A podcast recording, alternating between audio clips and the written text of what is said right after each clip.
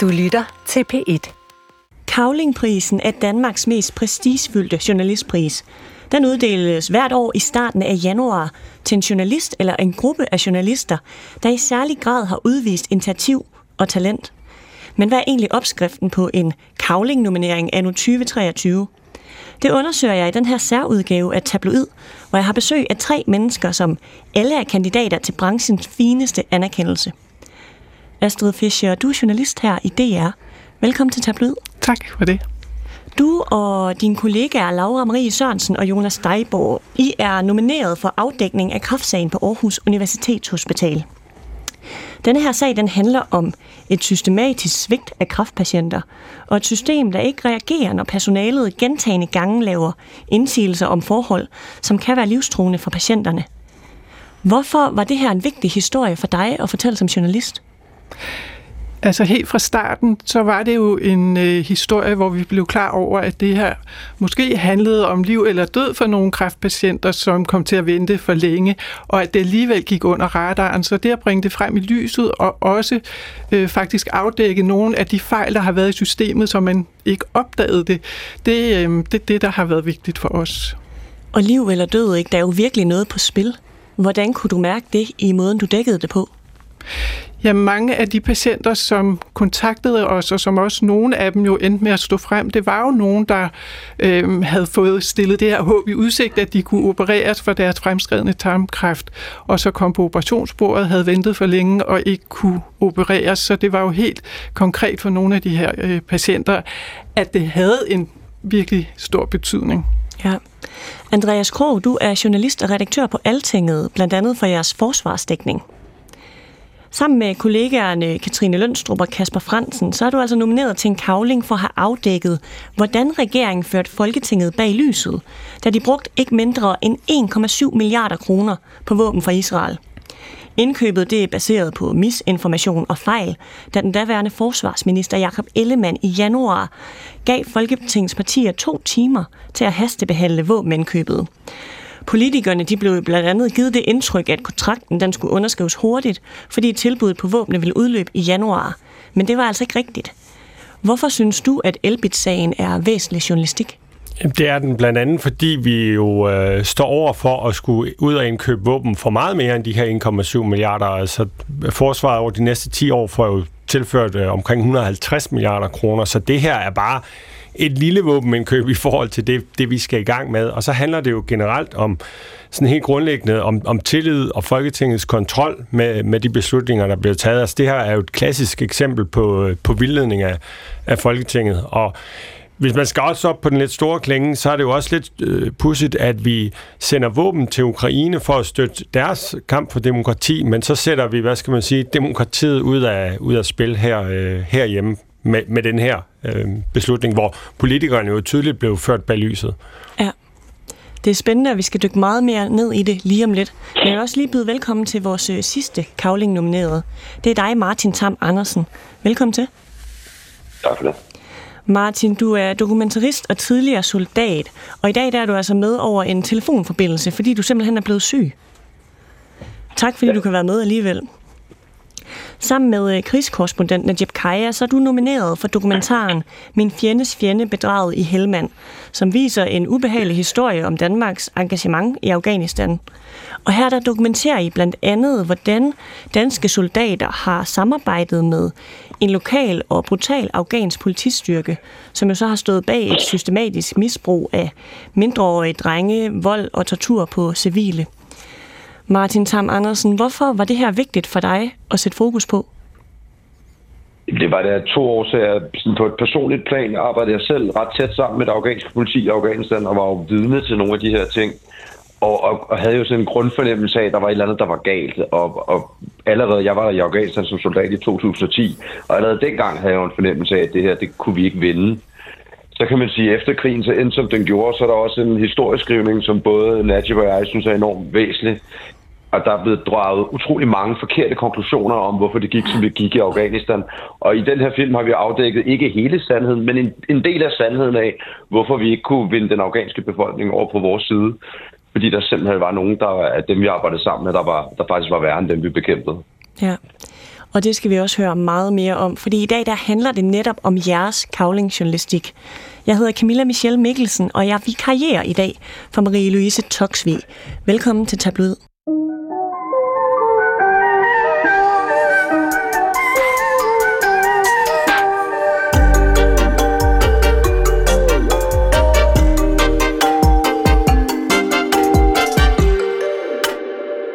Og før vi dykker helt ned i jeres øh, nominerede projekter, så er jeg altså interesseret i, hvordan I er blevet journalist, eller hvad der driver jer i jeres journalistik. Øhm, lige om lidt, der skal vi først høre om Afghanistan, og så skal vi til kraftsagen, og så slutter vi altså over ved Elbit. Men øhm, Martin, hvis du vil starte med at fortælle, hvad driver dig som dokumentarist, når du laver øh, tv? Ja, der er helt sikkert noget om en verden, vi ikke har indblik i, der driver mig. Altså, jeg synes, jeg som soldat har været vidne til nogle samfund og nogle steder i verden, hvor vi måske følger med i fjernsynet, og vi har sådan en idé om, at det eksisterer, når vi kigger på et landkort. Men hvordan der er nogle af de her, så sådan set fra dansk side, meget eksotiske steder, og nogle gange også farlige, det, det, det er som prøver at forstå, hvad der, er, der foregår i andre dele af verden, og især de dele af verden, som er utrygge, og som står i ekstremt stor kontrast til vores eget lille, ekstremt trygge smørhul derhjemme. Ja, det er jo farlige steder, ikke? Altså, der har været krig øhm, i mange, mange år i Afghanistan, hvor, hvor din dokumentar er fra. Du har været der før. Hvilket kendskab er det, du har til Afghanistan? Jeg var der som øh, soldat i øh, lidt over et halvt år øh, tilbage i 2010. Så lavede Najib og jeg faktisk en dokumentar i 2000 og 18, tror jeg, eller 19, øh, hvor vi rejste tilbage, og jeg mødtes med Taliban som tidligere soldat. Og der fik vi så ideen, det skal sige, at Najib faktisk havde ligesom haft den her historie på radaren i mange år. Øh, og, og så blev vi så enige om, at det her det var en, en historie, vi ligesom var nødt til at forfølge for at prøve at, at komme dybere ind i, hvad var det, der var gået galt i Afghanistan. Hmm. Og noget af det, der er fælles, når man læser jeres nomineringer til Kavlingprisen, så er det, at komiteen lægger vægt på, at I faktisk alle sammen har et indgående kendskab til jeres stofområde, og hvordan I udviser en helt særlig vedholdenhed i jeres dækning. Astrid, øhm, hvad er du drevet af, når du laver journalistik, undersøgende journalistik?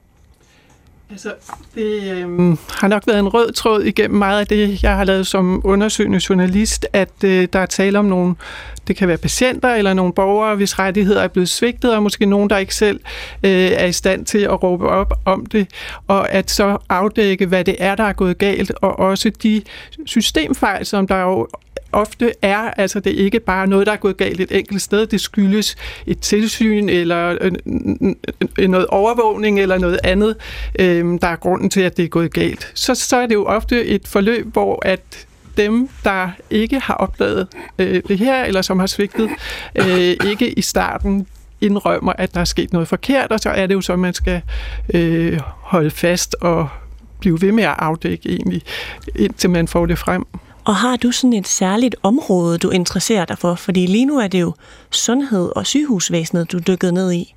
Jeg har dækket sundhed øh, gennem mange år, så det er nok derfor, at der ofte er historier på det område, som jeg får øje på, men, men vi dækker jo også andre historier, og det har jeg også gjort, så det er jo også noget, noget metode, som, som vi bruger, som, som kan bruges til at afdække nogle af de her sager.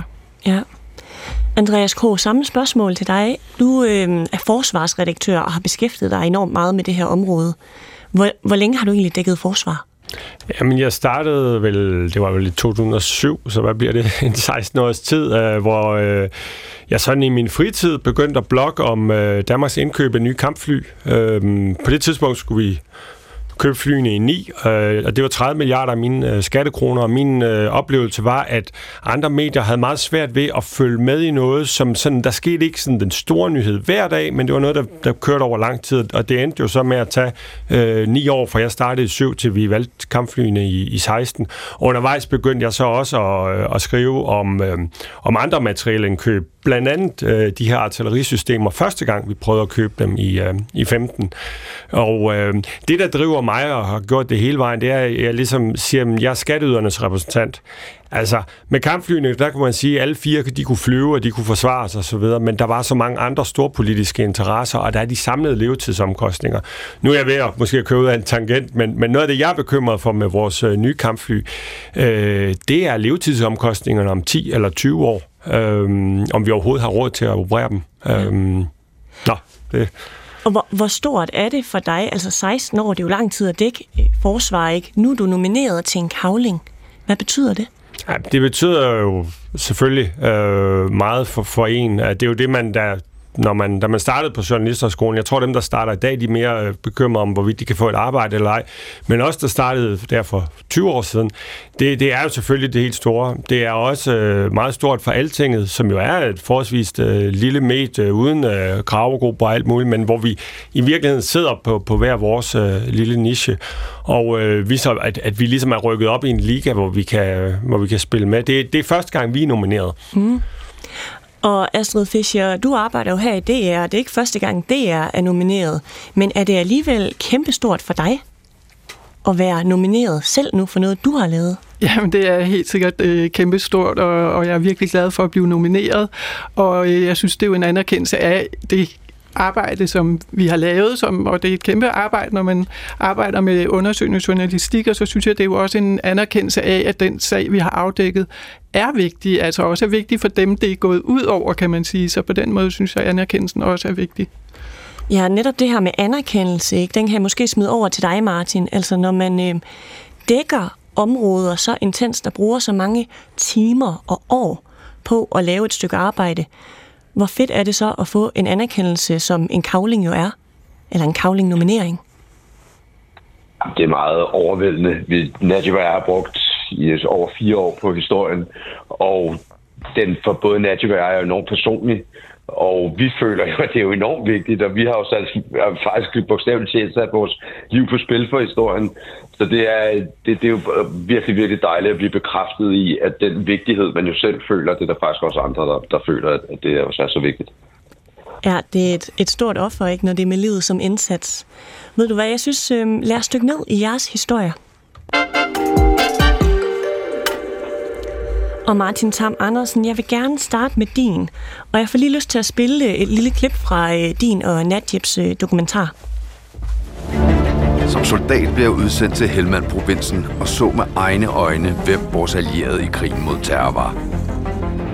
Der gik rygter om narkohandel, afpresning og seksuelle overgreb.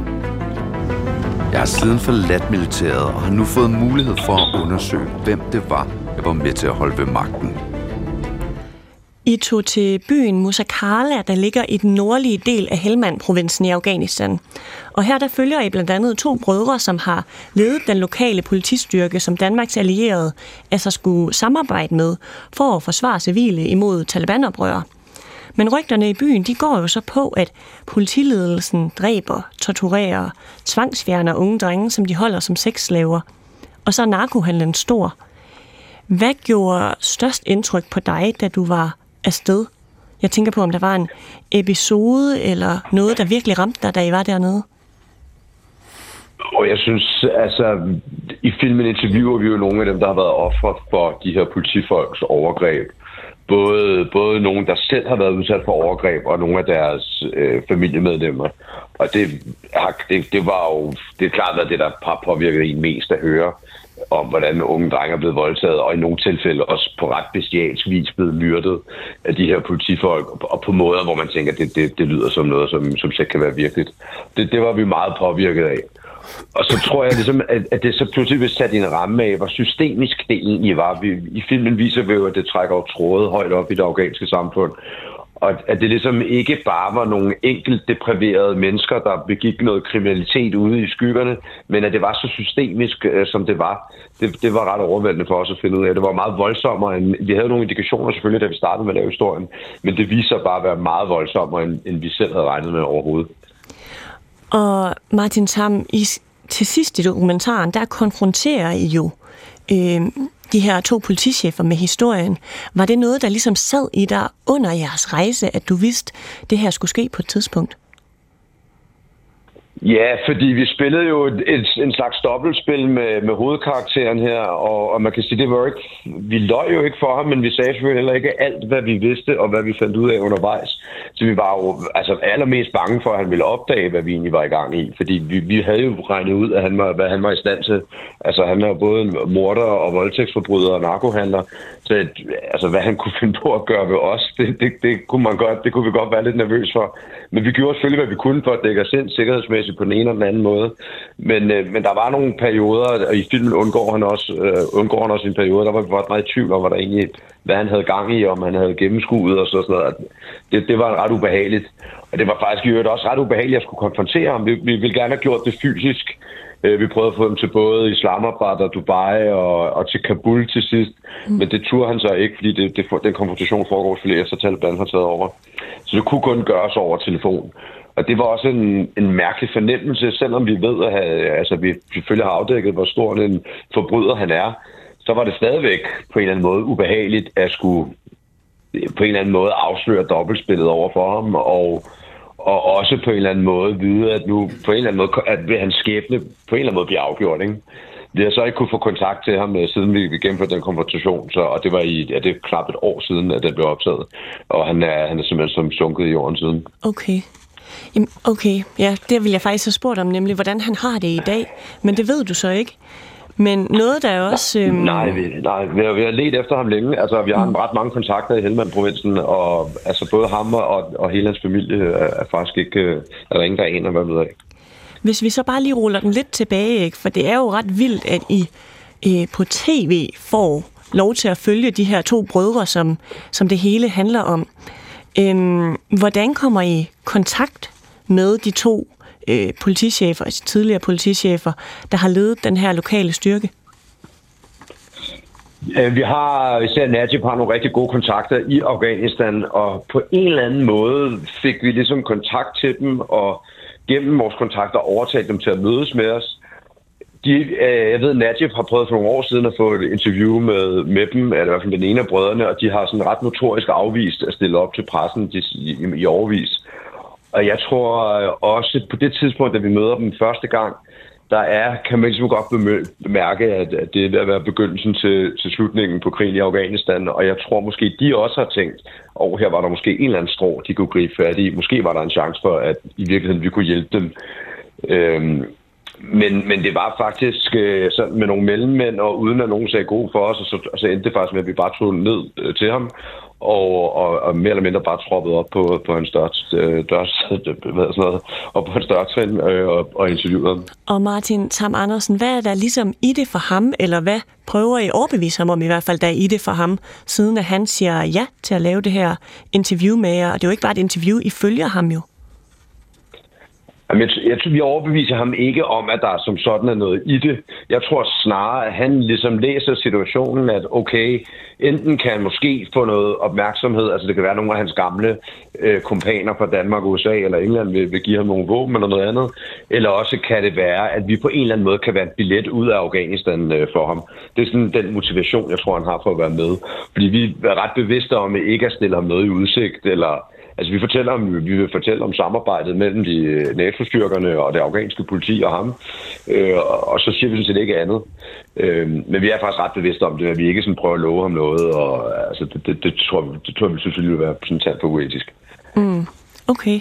Og hvordan, altså sådan, fordi det er jo mange kilder, I taler med, ikke? Altså det er blandt andet den anklagede politichef, I taler med de unge drenge, der er blevet ofre for hans eller styrkens gerninger. I taler også med en tidligere tolk for den danske hær, danske soldater, der har været udstationeret i Helmand, herreledere og en tidligere kulturrådgiver for den britiske hær. Hvordan får I adgang til alle de her mennesker, der har så stor relevans for lige præcis det, I dækker? En af fordelene i hvert fald på alle de militære kilder er jo, at jeg selv har været soldat. Jeg var soldat i 18 år og officer i den danske her. Og det gør jo bare, at man på en eller anden måde har, dels har man et netværk, fordi man har, som har været en del af butikken, og så hjalp det jo også, at man vidste, hvem man skulle lede efter. Øhm, kulturrådgiveren var en, både Nadia og jeg kendte i forvejen, altså ikke personligt, men vi kendte det, det arbejde, han har skrevet nogle bøger om, blandt andet Afghanistan. Øh, og, så, og så kan man sige, meget af det var jo sådan set at optrævle, hvem har egentlig arbejdet sammen med de her mennesker, hvornår, og man, man skulle jo tro, når man ringede til den engelske eller danske eller amerikanske her, sådan noget, det kunne man slå op i computer, så hvis man ligesom, men det, det er sjovt nok ret svært at finde opgørelser over, så for eksempel den amerikanske soldat med, det tog også et halvandet år at finde frem til ham. Det var en eller anden obskur blog, hvor hans bror havde skrevet om ham, eller sådan noget, hvor vi fandt frem til ham. Så, så det, og det er jo sådan noget med, at man lige ved, hvad for nogle typer af enheder, og var det lige Marine Corps fra et eller andet sted i USA-base, øh, og så er der nogle ord, man kan samle op på. Men, men det, det er det der meget sådan, at man har noget ekstremt indgående viden faktisk, for man ved, hvad man skal lede efter. Ja, hvor vigtigt er, altså nu nævner du selv din baggrund, ikke? Altså blandt andet har du været i Afghanistan i 2010 som delingsfører for en dansk enhed, og du har været i militæret i, eller i hæren i 18 år. Hvor vigtigt var det for dig, at du havde al den erfaring, for at I kunne få præcis det her produkt? Altså for det første kan man sige, at nogle af de soldater, der stiller op, de, og det der er mange soldater, inklusive mig selv, tror jeg, der var soldater, der er sådan lidt nervøse over for journalister, fordi man er altid lidt bange for, om det er noget kritisk, og man står der i en krig. Så det gør jo selvfølgelig, at, at der var nogle parader, der var sænket, øh, bare det, jeg selv øh, var soldat. Og, øh, og så der det her, den der med sådan det indgående kendskab til systemet. Altså man forstår ligesom, hvordan nogle ting hænger sammen, og, og det militære system er faktisk ret... Øh, det er jo logisk, når man kender det, men hvis man ikke kender det militære system, så er det enormt knudret og svært at finde rundt i og, og finde svar i. Så det har en, en ret stor betydning, at man ligesom kender det, sy- det system, man prøver at, at fortælle om øh, på godt og ondt. Mm. Jeg vil også bare lige spille ind her i, i studiet, Martin, fordi Astrid Fischer og Andreas Krog, de sidder jo med og, og lytter. I skal endelig, hvis I har nogle spørgsmål eller et eller andet, I kunne tænke jer at byde ind med, så er det bare markere endelig. Sig til, hvis I har noget til Martin her. Og ellers så, så fortsætter jeg altså bare, fordi jeg, jeg har masser af spørgsmål, Martin. Og en, noget af det, det, det handler om, at altså det lokale politi har været så grusomme, øhm, at flere af de lokale faktisk fortæller, at de som modreaktion har tilsluttet sig Taliban. Og for to år siden så faldt Afghanistans hovedstad jo, altså Kabul, til Taliban efter 20 års krig mod vestlige styrker, her i blandt Danmark. Hvem er taberne her? Altså, i, i Afghanistan er taberne alle dem, som troede på, at Afghanistan kunne blive til et frit og, og trygt land. Og det var der rigtig mange mennesker, vi fortalte, at det kunne det. Der, var en, der blev jo bygget en middelklasse op, primært i de store byer. Kvinder fik bedre rettigheder, kunne gå på universitetet, og altså sågar her mod slutningen var kvinder engang endda begyndt at smide tørklæderne og sådan noget, for ligesom at vise, hvor, hvor frit det var. Problemet er, at et land som Afghanistan er der bare en enorm kontrast mellem land og by. og så er enormt stor forskel på ligesom den byelite, der blev bygget op i de store byer, og så den befolkning, der boede langt ude på landet, og selvfølgelig på mange måder også var tættest på Taliban, hvor man i ret, over, altså, ret stor procentvis af analfabeter og traditionel leve, levevis. De var, de var på mange måder, altså landbefolkningen var på mange måder taberne, mens krigen var i gang, fordi det var typisk i de områder, kampene med Taliban foregik. Og, og i byerne var der mere trygte og, og udvikling. Og når man så kigger tilbage nu, så kan man sige, så har de alle sammen tabt, fordi mm. der er ingen økonomi tilbage i landet, sundhedsvæsenet fungerer ikke. Altså på længere sigt, så, så går det kun én vej for Afghanistan desværre. Ja, det lyder i hvert fald til, at de civile er de helt store tabere. Jeg har bare et enkelt lille spørgsmål her til sidst, øh, Martin Tam Andersen. Har Vesten været for naiv i måden, vi er tilgået den her krig på? Ja, desværre. Altså, jeg tror, jeg minder mig tit mig selv om, og det er jo så talt med en general om det, sådan, men vi troede jo i virkeligheden på det, vi lavede. Ikke? Og det gjorde jeg også, da jeg tog afsted som soldat. Vi troede på, at vi kunne gøre Afghanistan til noget bedre, og det, det tror jeg også, vi som den danske, der var en stor del af den danske befolkning, der, der støttede krigen, og jeg tror også, den danske befolkning troede på, at vi kunne gøre, gøre noget godt til ved Afghanistan der var bare utrolig mange ting, vi ikke havde sat os ind i. Der var utrolig mange ting, vi ikke forstod. Og vi forstod ikke, at især nogle af de samarbejdspartnere, vi havde, var faktisk nogen, der var enormt upopulære i forvejen af befolkningen. Og rigtig mange af dem var faktisk dem, som Taliban havde vundet landet i sin tid ved at fjerne. Mm. Og, og på den måde gik vi ligesom blindt ind i et projekt, der måske på et moralsk plan var rigtigt nok, men, men det vi gjorde i virkeligheden, det kunne befolkningen i Afghanistan desværre ret hurtigt gennemskue, at, at det gav ikke nogen mening. Og det, det er lidt det, det, jamen det, det er stadigvæk svært for mig at kigge tilbage på 20 år, når man, jeg har både mistet gode venner dernede, og, og selvfølgelig også selv øh, været i, i krig dernede, og, og det er stadigvæk svært at kigge tilbage på, at vi på en eller anden måde fik forkludret noget, og, og vi på trods alt havde gode intentioner. Nu har du i hvert fald sat fokus på det, Martin Tam Andersen. Øh, lige et lille spørgsmål til sidst, det er bare det eller nej. Er det her den sidste historie, du laver om Afghanistan? Det håber jeg ikke. Øh, og jeg har planer om, om mere, men der går nok lidt tid. Det glæder vi os i hvert fald til. Vil du være tusind tak, fordi du var med, og mange gange tillykke med nomineringen. Tusind tak. Martin Tam Andersen, der altså er dokumentarist og tidligere soldat.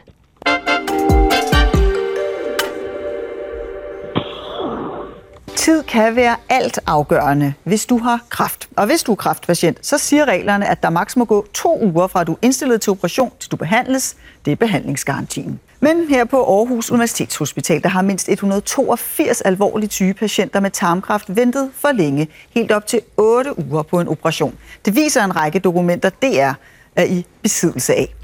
Astrid Fischer, det er dig og dine kollegaer, der står bag den her dækning. Sagen den handler jo blandt andet om kraftpatienternes ventetider, der ikke er blevet overholdt, og at visse patienter også har kunnet tale sig frem i køen til en operation. Altså øhm, patientrettigheder, som er blevet groft tilsidesat. Helt overordnet, Astrid Fischer, hvem er det her gået ud over? Og hvor alvorligt er det? Har det kostet menneskeliv?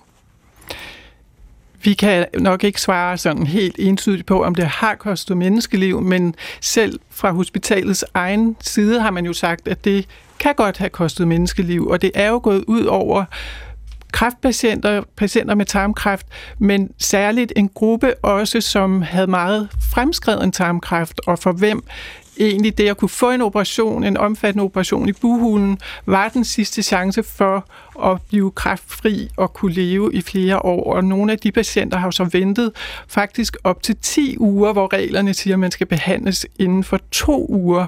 Så det er jo, det er jo en grov tilsidesættelse af reglerne og også ulovligt.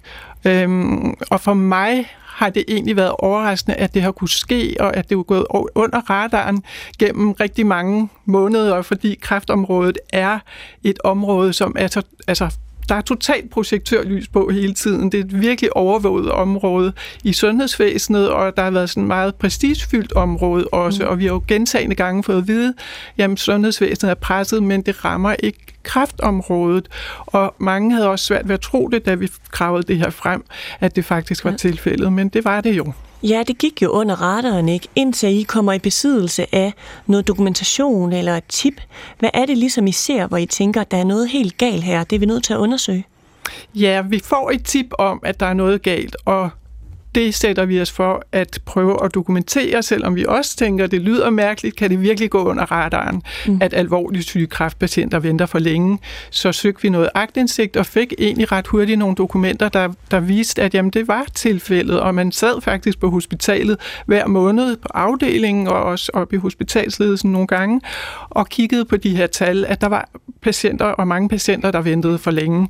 Og ud fra de tal øh, kunne vi jo så egentlig bringe historien frem sammen med andre ting, der også viste sig i de der dokumenter. For eksempel det her med, at man kunne ja, klage sig eller kræve sin ret øh, og komme frem i køen, hvilket jo så også blev indrømmet og erkendt af hospitalet. Hvordan fungerer det ligesom?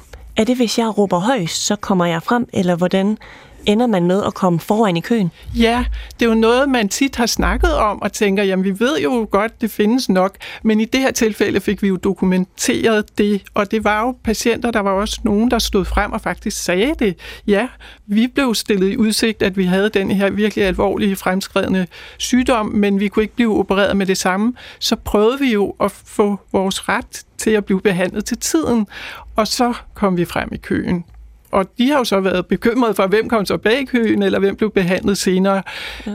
Men da vi præsenterede det for hospitalet, og i første omgang var det jo cheflægen på den her afdeling, som stillede op til interview, og hun erkendte sådan set, jamen det er rigtigt nok, det kan ske at patienter kan klage sig frem i køen, hvis de klager højere op i systemet. Og vi kunne også se, at det var ført til referat, at det var der nogle læger, der var meget utilfredse med. Så man kan sige, at det er fuldt dokumenteret, at det faktisk skete, og det er sikkert heller ikke det eneste sted, det skete, men det er jo ret unikt på en eller anden måde, det der, når man graver sig ned i nogle ting, at der så kommer ting frem, som man normalt ikke vil se. Ja, det her med lægerne, der jo er utilfredse og som faktisk klager, det har de jo gjort flere gange, også over forholdene for patienterne, som ikke bliver overholdt. Øhm, og de har blandt andet kaldt det livstruende. Da du sidder med de dokumenter, hvor du kan se, at fagpersoner har klaget øh, med noget så alvorligt, øh, som kan koste patienter livet, hvad tænker du så, når der ikke er blevet responderet på det? Ja, men det er jo noget af det, man, øh, jeg stadigvæk kan sidde tilbage og tænke, hvordan kunne det egentlig ske? Fordi der kommer de her meget tydelige advarsler fra lægerne, også gennem måneder, om at øh, patientrettighederne ikke bliver opfyldt, at patienter venter for længe, og netop at det kan koste livet, også med konkrete enkelte historier, der viser det, altså konkrete patienter, mm. og de øh, advarer jo også højere op i systemet. De bruger den her whistleblower-ordning, som regionen har, så de også ind i regionen fortæller, jamen der er noget helt galt her, og så sker der alligevel ikke noget. Og det, det tænker jeg stadigvæk faktisk er en lille smule uforklarligt, øh, men der har jo blevet lavet nogle undersøgelser efter, at, øh, efter vores afdækninger, så både kammeradvokaten, øh, Øh, på forespørgsel af Region Midtjylland har lavet en undersøgelse, og der er også et konsulentfirma, der har sådan gennemtrålet, hvad var det, der gik galt her, og man har jo afdækket et system, som på en eller anden måde, hvor ansvaret sådan hele tiden bliver skubbet nedad, og hvor at øh, dem, der har ansvaret, sådan signalerer opad, at alt er fint, og det har ligesom også været et, så et, en form for system, som var indrettet på den måde, at man åbenbart ikke øh, sagde det højt øh, sådan hele vejen op igennem systemet. Og det okay, synes jeg, informationen går tabt på vej op? I hvert fald kan man se, at ud fra de dokumenter, vi kan mm. se, okay. så går informationerne tabt, men der er blevet advaret ind i regionen, og det er der også fra hospitalsledelsens side. Det har vi jo også kunne dokumentere, men hvad der sker præcis, hvorfor der ikke bliver reageret på det osv., det, øhm, det, det er stadigvæk svært at forstå. Ja. I har jo afsløret, hvordan flere hundrede øh, tarmkraftpatienter har ventet for længe på operation, uden at et eneste tilfælde er blevet indberettet til Sundhedsstyrelsen. Det betyder så, at overskridelserne øh, ikke er fremgået af de statistikker, som myndighederne bruger til til at overvåge kraftområdet. Så en ting er alt det her statistik, I har kigget på, og passer tallene. Noget andet, det er jo øh, de menneskelige kilder, I har brugt til at fortælle jeres historie. Jeg er blandt andet faldet over ham her, Finn Nielsen, som er uhelbredeligt syg. Da han endelig kommer på operationsbordet, så er hans kraft simpelthen så fremskadende, at lægeren ikke kan gøre noget øh, for ham længere. Hvordan er det at arbejde sammen med øh, kilder som Finn Nielsen, der jo har øh, det med livet som indsats for ham, ikke? Jo, og på en måde vil man jo tænke, om det er jo nogle meget øh, sårbare kilder. Der er flere af dem, der står frem, som jo er i samme situation. De har ventet for længe, og de kommer på operationsbordet, og kræften er for fremskreden. Og de er jo alle sammen med på, at man kan jo ikke sige med sikkerhed, om de var blevet helbredt hvis de var blevet opereret til tiden, men de synes, det er en chance, de ikke har fået, og nu er de så uhelbredeligt syge. Så på den måde er det jo nogle sårbare patienter, men samtidig tror jeg, at noget af det, der vil stå tilbage for mig, det er jo øh, den der kæmpe styrke, der faktisk har været, og der er jo mange patienter, der har stået frem, og altså man kan sige, i den dyrebare tid, de måske har tilbage, men har valgt at sige, at vi vil godt fortælle om det her og sætte ansigt på, øhm, fordi at vi vil gerne have, at det ikke kommer til at ske igen. De får formentlig ikke selv noget ud af at stå frem, men de vil gerne have, at der sker en ændring af systemet. Og det har de jo været med til, fordi de har også været vigtige, ikke bare kan man sige, at de har sat ansigt på, at der er nogen, det faktisk er gået ud over, men de har jo også været en form for dokumentation. Altså et hovedargument fra regionen har jo været, at grunden til, at man ikke indberettede de her hundredvis af overskridelser af ventetiden, det var, at patienterne accepterede at vente, og så skulle man så ikke indberette det.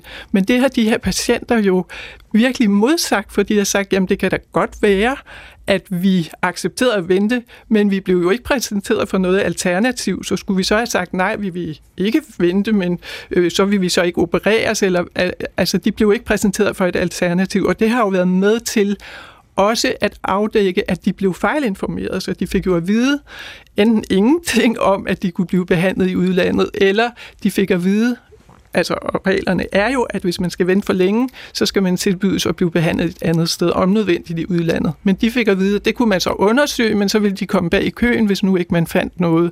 Og på den baggrund, så valgte de jo så at, at sige, at det ville de ikke. Og det er jo sådan en klar ulovlighed, som så er blevet slået fast, at det har jo været en ulovlig måde.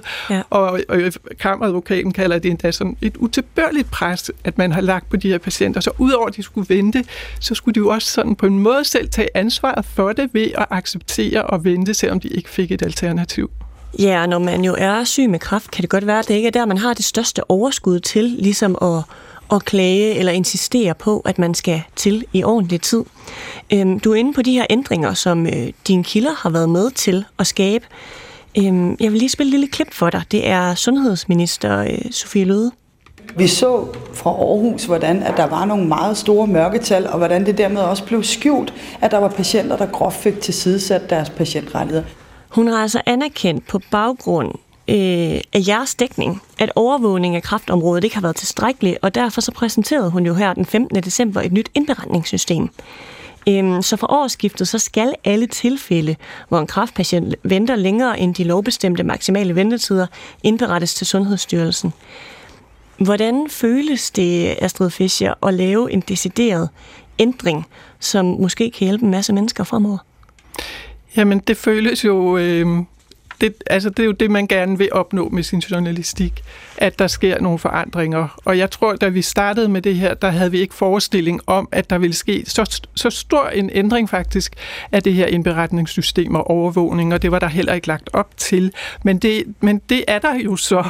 Øhm, så. Så nu bliver overvågningen bedre, og der er også sket andre, altså der blev lagt en kræftplan 5 på bordet, som der ikke var optræk til, at der ellers skulle komme en ny kraftplan. Der er sat flere penge af, og der er i det hele taget kommet virkelig meget fokus øh, på, at patientrettigheder skal jo faktisk overholdes, og kunne man måske nå at operere flere kræftpatienter, hvis regionerne arbejder sammen osv. Så, videre. så der er jo sket mm. rigtig mange forandringer. Kom det bag på dig, at I har rykket så meget? Jamen det øh, troede jeg faktisk ikke fra starten, øh, at ville ske, men, men det har jo været sådan en kæmpe snebold-effekt, øh, kan man sige, der er blevet til en lavine, så der er jo, der er jo sat rigtig mange ting i gang øh, på baggrund af det, vi har lavet, og det har jo også vist sig, at problematikken ikke kun handlede om den her afdeling øh, på Aarhus Universitetshospital, men at der jo alle steder i landet har været patienter, der ventede for længe, uden at det blev indberettet. Øh, så at det, det, det er jo en større problematik, der er blevet afdækket. Ja, hvad er det, der gør det her til en større principiel historie faktisk? Jamen det synes jeg jo er, at der har været nogle systemfejl, som gjorde, at man ikke fik øje på, på det, og at der egentlig ikke var nogen, der var klar over det, og man har altså haft det her overvågningssystem i over 10 år. Man har siddet og kigget på nogle tal, som ikke viste noget, som egentlig giver mening, når man nu kigger på det. Øhm, så, så jeg synes, det er, det er jo klart, at det er jo, det er jo meget principielt vigtigt at opdage, og især nu, hvor at det er sundhedsvæsenet er så presset, at man får, får, øh, får tingene frem i lyset. Jeg synes, det er sådan, for mig at se i hvert fald det vigtigste budskab fra denne her øh, sag, og det er jo ikke kun om, at det nu bliver indberettet i et eller andet øh, finmasket system, men, men i det hele taget, man kan jo også undre sig over, var der ikke nogen, der råbte op og sagde, hallo, vi kan ikke øh, klare den opgave, vi har fået, eller, eller noget andet. Altså, ja, der var jo faktisk nogen, der råbte op, ikke? Ja, altså lægerne. Ja, og det kom så ikke videre, som regionen havde en opgave, den levede ikke op til det, den skulle, der var et mm. hospital mm. og så videre, så, så hvad kan der ellers gemme sig af lommer, og der tænker jeg, i et presset system er det vigtigt at få tingene frem, og så kan man politisk tage stilling til, hvad skal vi gøre ved det, og øhm, ja, hvordan fordeler vi sol og vind lige, kan man sige. Øh, ja. Er dækningen færdig for dig nu? Øh, den er ikke helt færdig, og selvfølgelig holder vi også øje altid med, om får det nu den virkning, de forandringer, der der er meldt ud, altså får det den virkning, som man, man også siger, øh, at man håber på, det får, så, så vi følger op på det på den måde. Godt. Tusind tak. Lad os øh, hoppe videre for nu. Du bliver siddende her i studiet. Jeg har et lille klip, som jeg har glædet mig lidt til at spille. Det lyder sådan her. And lo and behold, SF's øh, retsordfører vil lige pludselig ikke stå, uh, stå last og bræst med resten af oppositionen. Der sker det lige nu i baggrunden, at man kan høre nogle klapsalver. Det er fordi, og vi er det, blevet- de er blevet nomineret til Det, der Cavling. sker, det tror jeg, det er, at Altinget er blevet nomineret til en øh, Cavlingpris for, øh, for våbensagen. Ved du hvad, jeg stikker lige hovedet Ja, af døren. ja, gør lige lad, det. lad båndoptageren rulle. Ja. Ej, hvor er det vildt. Ej, hvor er det vildt. Altingets, Næsten, øh, øh, Altingets første nominering til en Cavling-pris. Er Første det for, Cavling-nominering øh, nogensinde. For, for- våbensagen. Jeg tror også, jeg får tårer i øjnene. Ja, er det rigtigt? Ja. Jeg blev faktisk også en lille smule rørt, da jeg hørte det. Jeg kunne mærke, at de var sådan ægte stolte. Ikke? Det her det er jeres podcast, eh, hashtag Dekopol. Eh, Andreas Krog, hvor stort var det her? Jamen, øh, det, er, det, det er meget stort. Øh, ja, ikke kun for mig personligt, og for Katrine og, og, og Kasper, men også for altinget. Øh, hvad er det?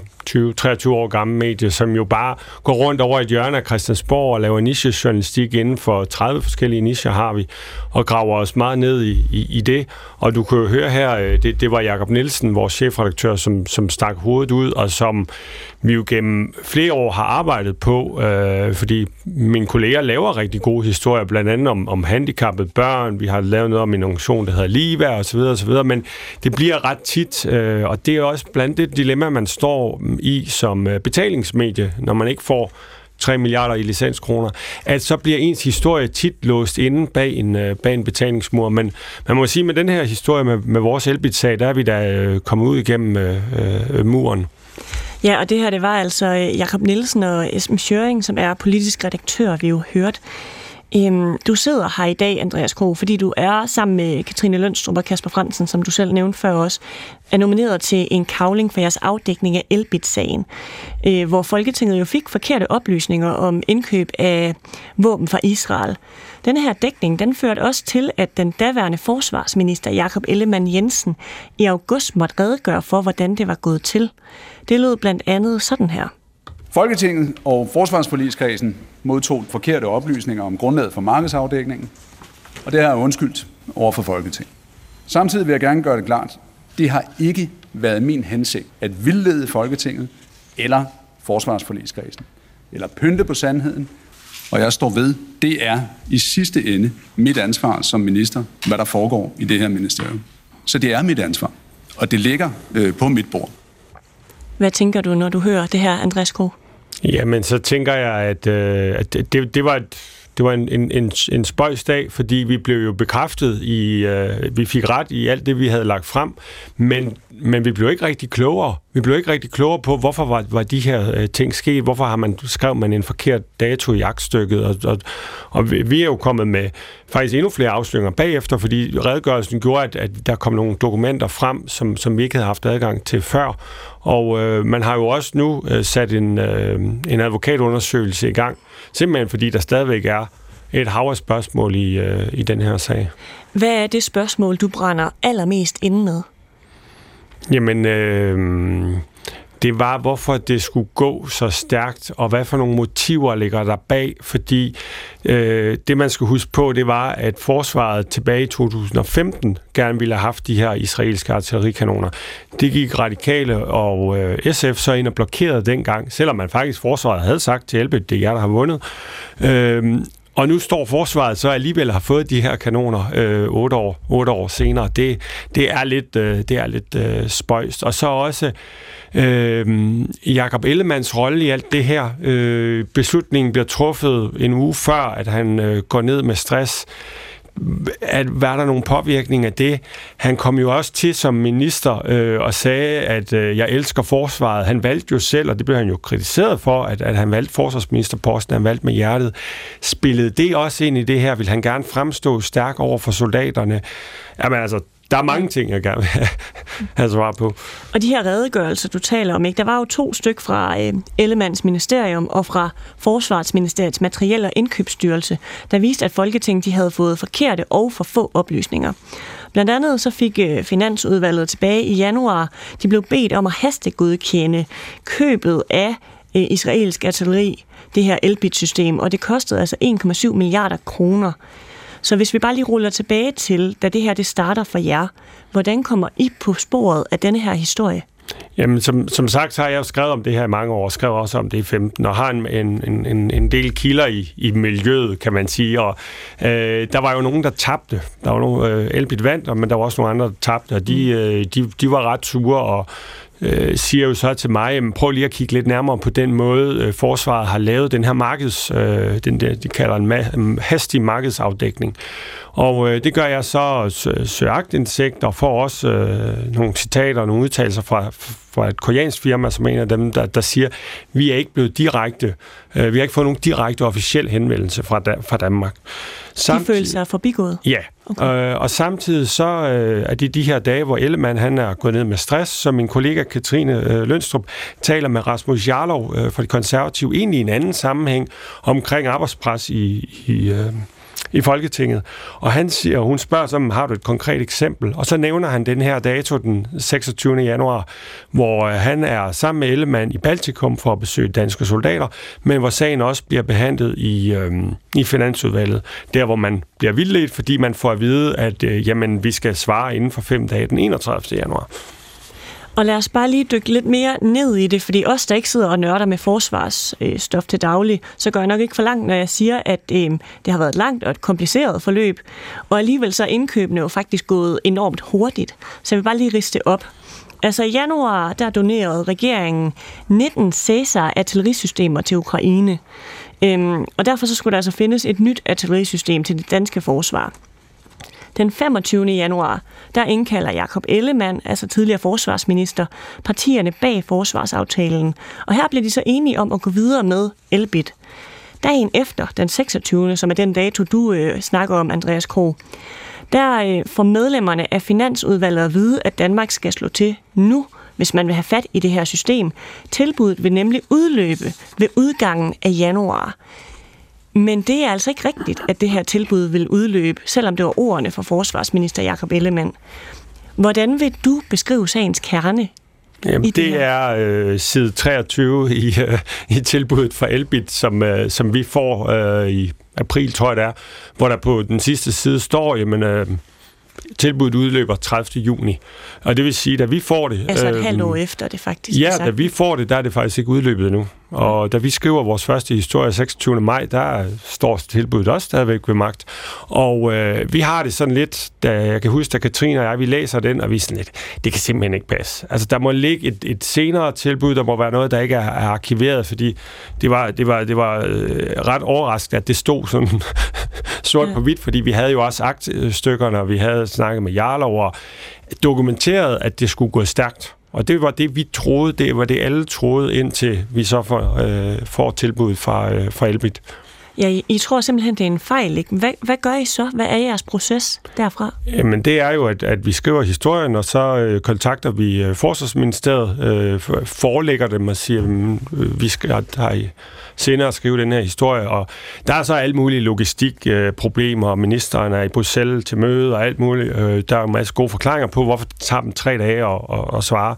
Og det de så svarer, øh, så skriver de i øvrigt, øh, PS, vi har sendt det her brev, øh, den her orientering til øh, Finansudvalget, om at der er en historie på vej fra Altinget. Øh, og det har jeg i hvert fald aldrig oplevet før. Okay. Øh, at, så det er at, mærkeligt. At ministeren går ud og fortæller et udvalg, at der er et medie, der er på vej med en historie. Men det er jo så også, der fik vi så også travlt, fordi så skulle jeg have fat i medlemmerne af Finansudvalget, fordi så var det jo synligt for alle, der læser øh, svar og dokumenter fra, fra Folketinget, at, at vi var på vej med noget. Men så Men, ved du også, at du har fat i noget her. Lige præcis. Det, det bekræftede os jo også i, at, øh, at der var noget. Og, øh, og så begyndte den ligesom at, at, at rulle. Øh, vi havde ikke siddet i flere måneder og planlagt det. det var, den næste historie kom så, fordi vi havde nogle dokumenter, øh, noget kommunikation mellem producenterne og, og forsvaret, som gjorde, at producenterne, øh, dem der havde, havde tabt blandt andet, begyndte at snakke. Øh, de franske øh, producenter, som gik ud og sagde, dem, den der pris, der står i dokumenterne på, øh, på prisen for vores 19, 19 kanoner, det har vi aldrig oplyst. For et halvt år siden gav vi en løs pris på 6 kanoner.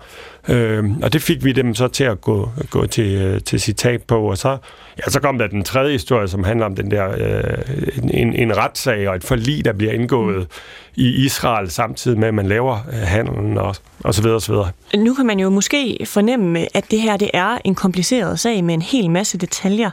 Hvordan har I formidlet en så teknisk historie på forståeligt dansk, så der faktisk sidder mennesker derude og kan følge med og blive imponeret over jeres arbejde? Det har vi været ved, at øh, det ikke har været øh, tre gange mig, som er nede i artillerisystemer, havbitser og artilleripjæser og alle de der ting, men at, øh, at vi har været tre meget for, forskellige øh, personer, og vi har alle tre skulle forstå, og vores redaktør Christine, som også har haft en øh, stor rolle i det her, har også skulle forstå, hvad, hvad, hvad det betyder. Øh, jeg har det her kendskab til, til branchen øh, mange år tilbage. Katrine har det her meget øh, grundige, hvor hun kan huske, hvad der stod på side 200 et eller andet, og hvad, hvad, vores, hvad en aktindsigt, vi fik for tre måneder siden virkede, vist. Og, øh, og Kasper er til daglig nyhedsredaktør, går rundt og, og coacher øh, alle de forskellige øh, øh, redaktører, er god til at lave en skarp indledning, som, som almindelige øh, mennesker også godt kan, kan forstå. Øh. Ja. Det er en kæmpe kombi jo, altså, øh, og det er måske også derfor, at I nu er nomineret. Du sagde det før, ikke? 16 år har du altså siddet med forsvar. Hvor vildt er det her, Andreas Kro? Altså, hvor vild en sag er det? Den er jo vild på den måde, at øh, det er ikke mange indkøb, det egentlig er blevet til i de 16 år, fordi øh, normalt er forsvaret Ja, kamp, kampflyene var jo exceptionelle. Det tog jo øh, 11 års tid eller sådan noget. Men, men, men et normalt indkøb i den her størrelse, 1,7 milliarder, jamen det kan sagtens tage 4, 5, 6 år og kan gå om og klagesager og øh, hvad hedder det, notater fra kammeradvokaten osv. osv.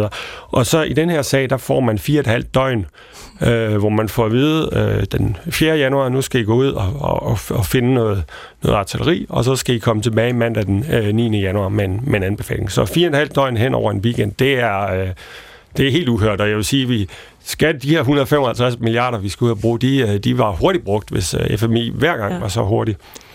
Og øh, der er altså sat undersøgelser i gang nu, men der er jo også øh, der har været nogle konsekvenser af den her dækning. Ikke? Altså, departementchefen han har undskyldt offentligt et brev. Øh, senere er han altså øh, gået af som departementchef. Ellemann har undskyldt over for Folketinget. Han har sagt, at det var ikke med vilje. Øhm, og han er nu heller ikke forsvarsminister længere. Han er faktisk slet ikke en del af dansk politik. Nu var der jo, eller der er en flertalsregering, så det er ikke fordi Ellemann er blevet afsat. Men er det en sejr, når man er politisk eller undersøgende journalist, at der er en minister, der går af?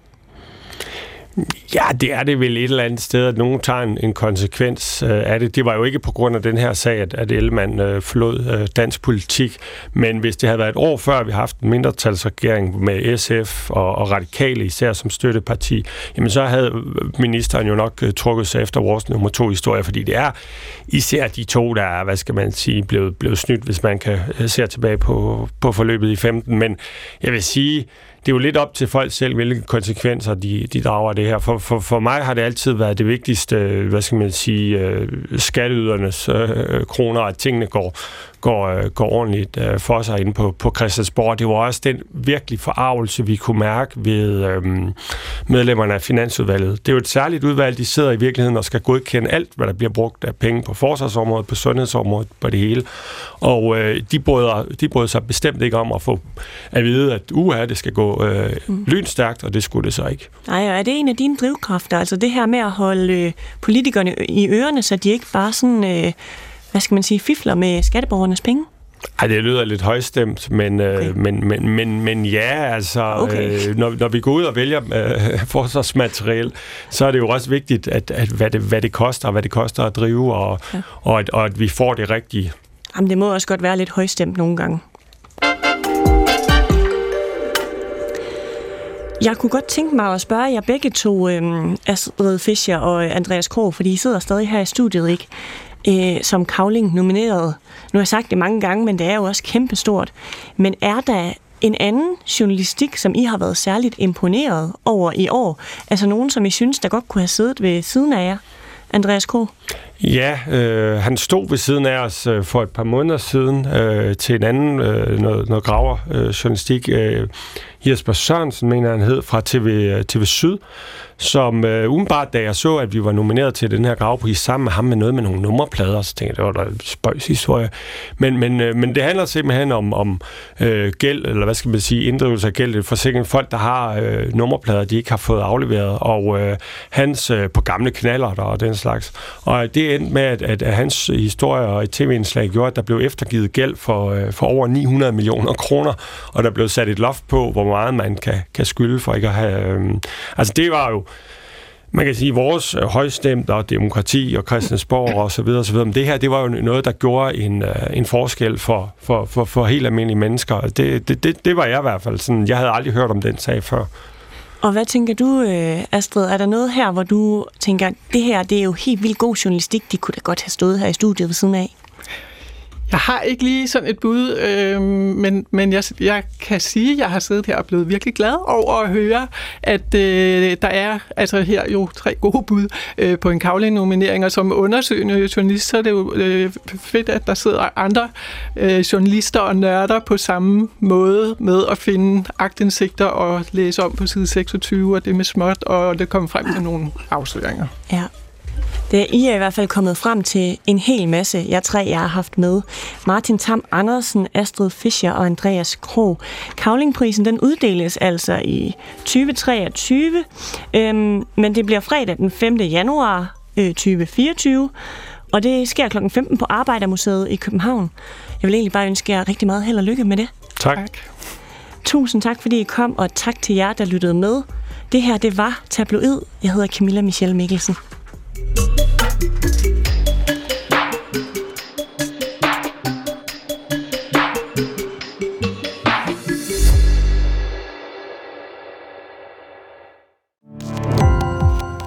Gå på opdagelse i alle DR's podcast og radioprogrammer. I appen DR Lyd.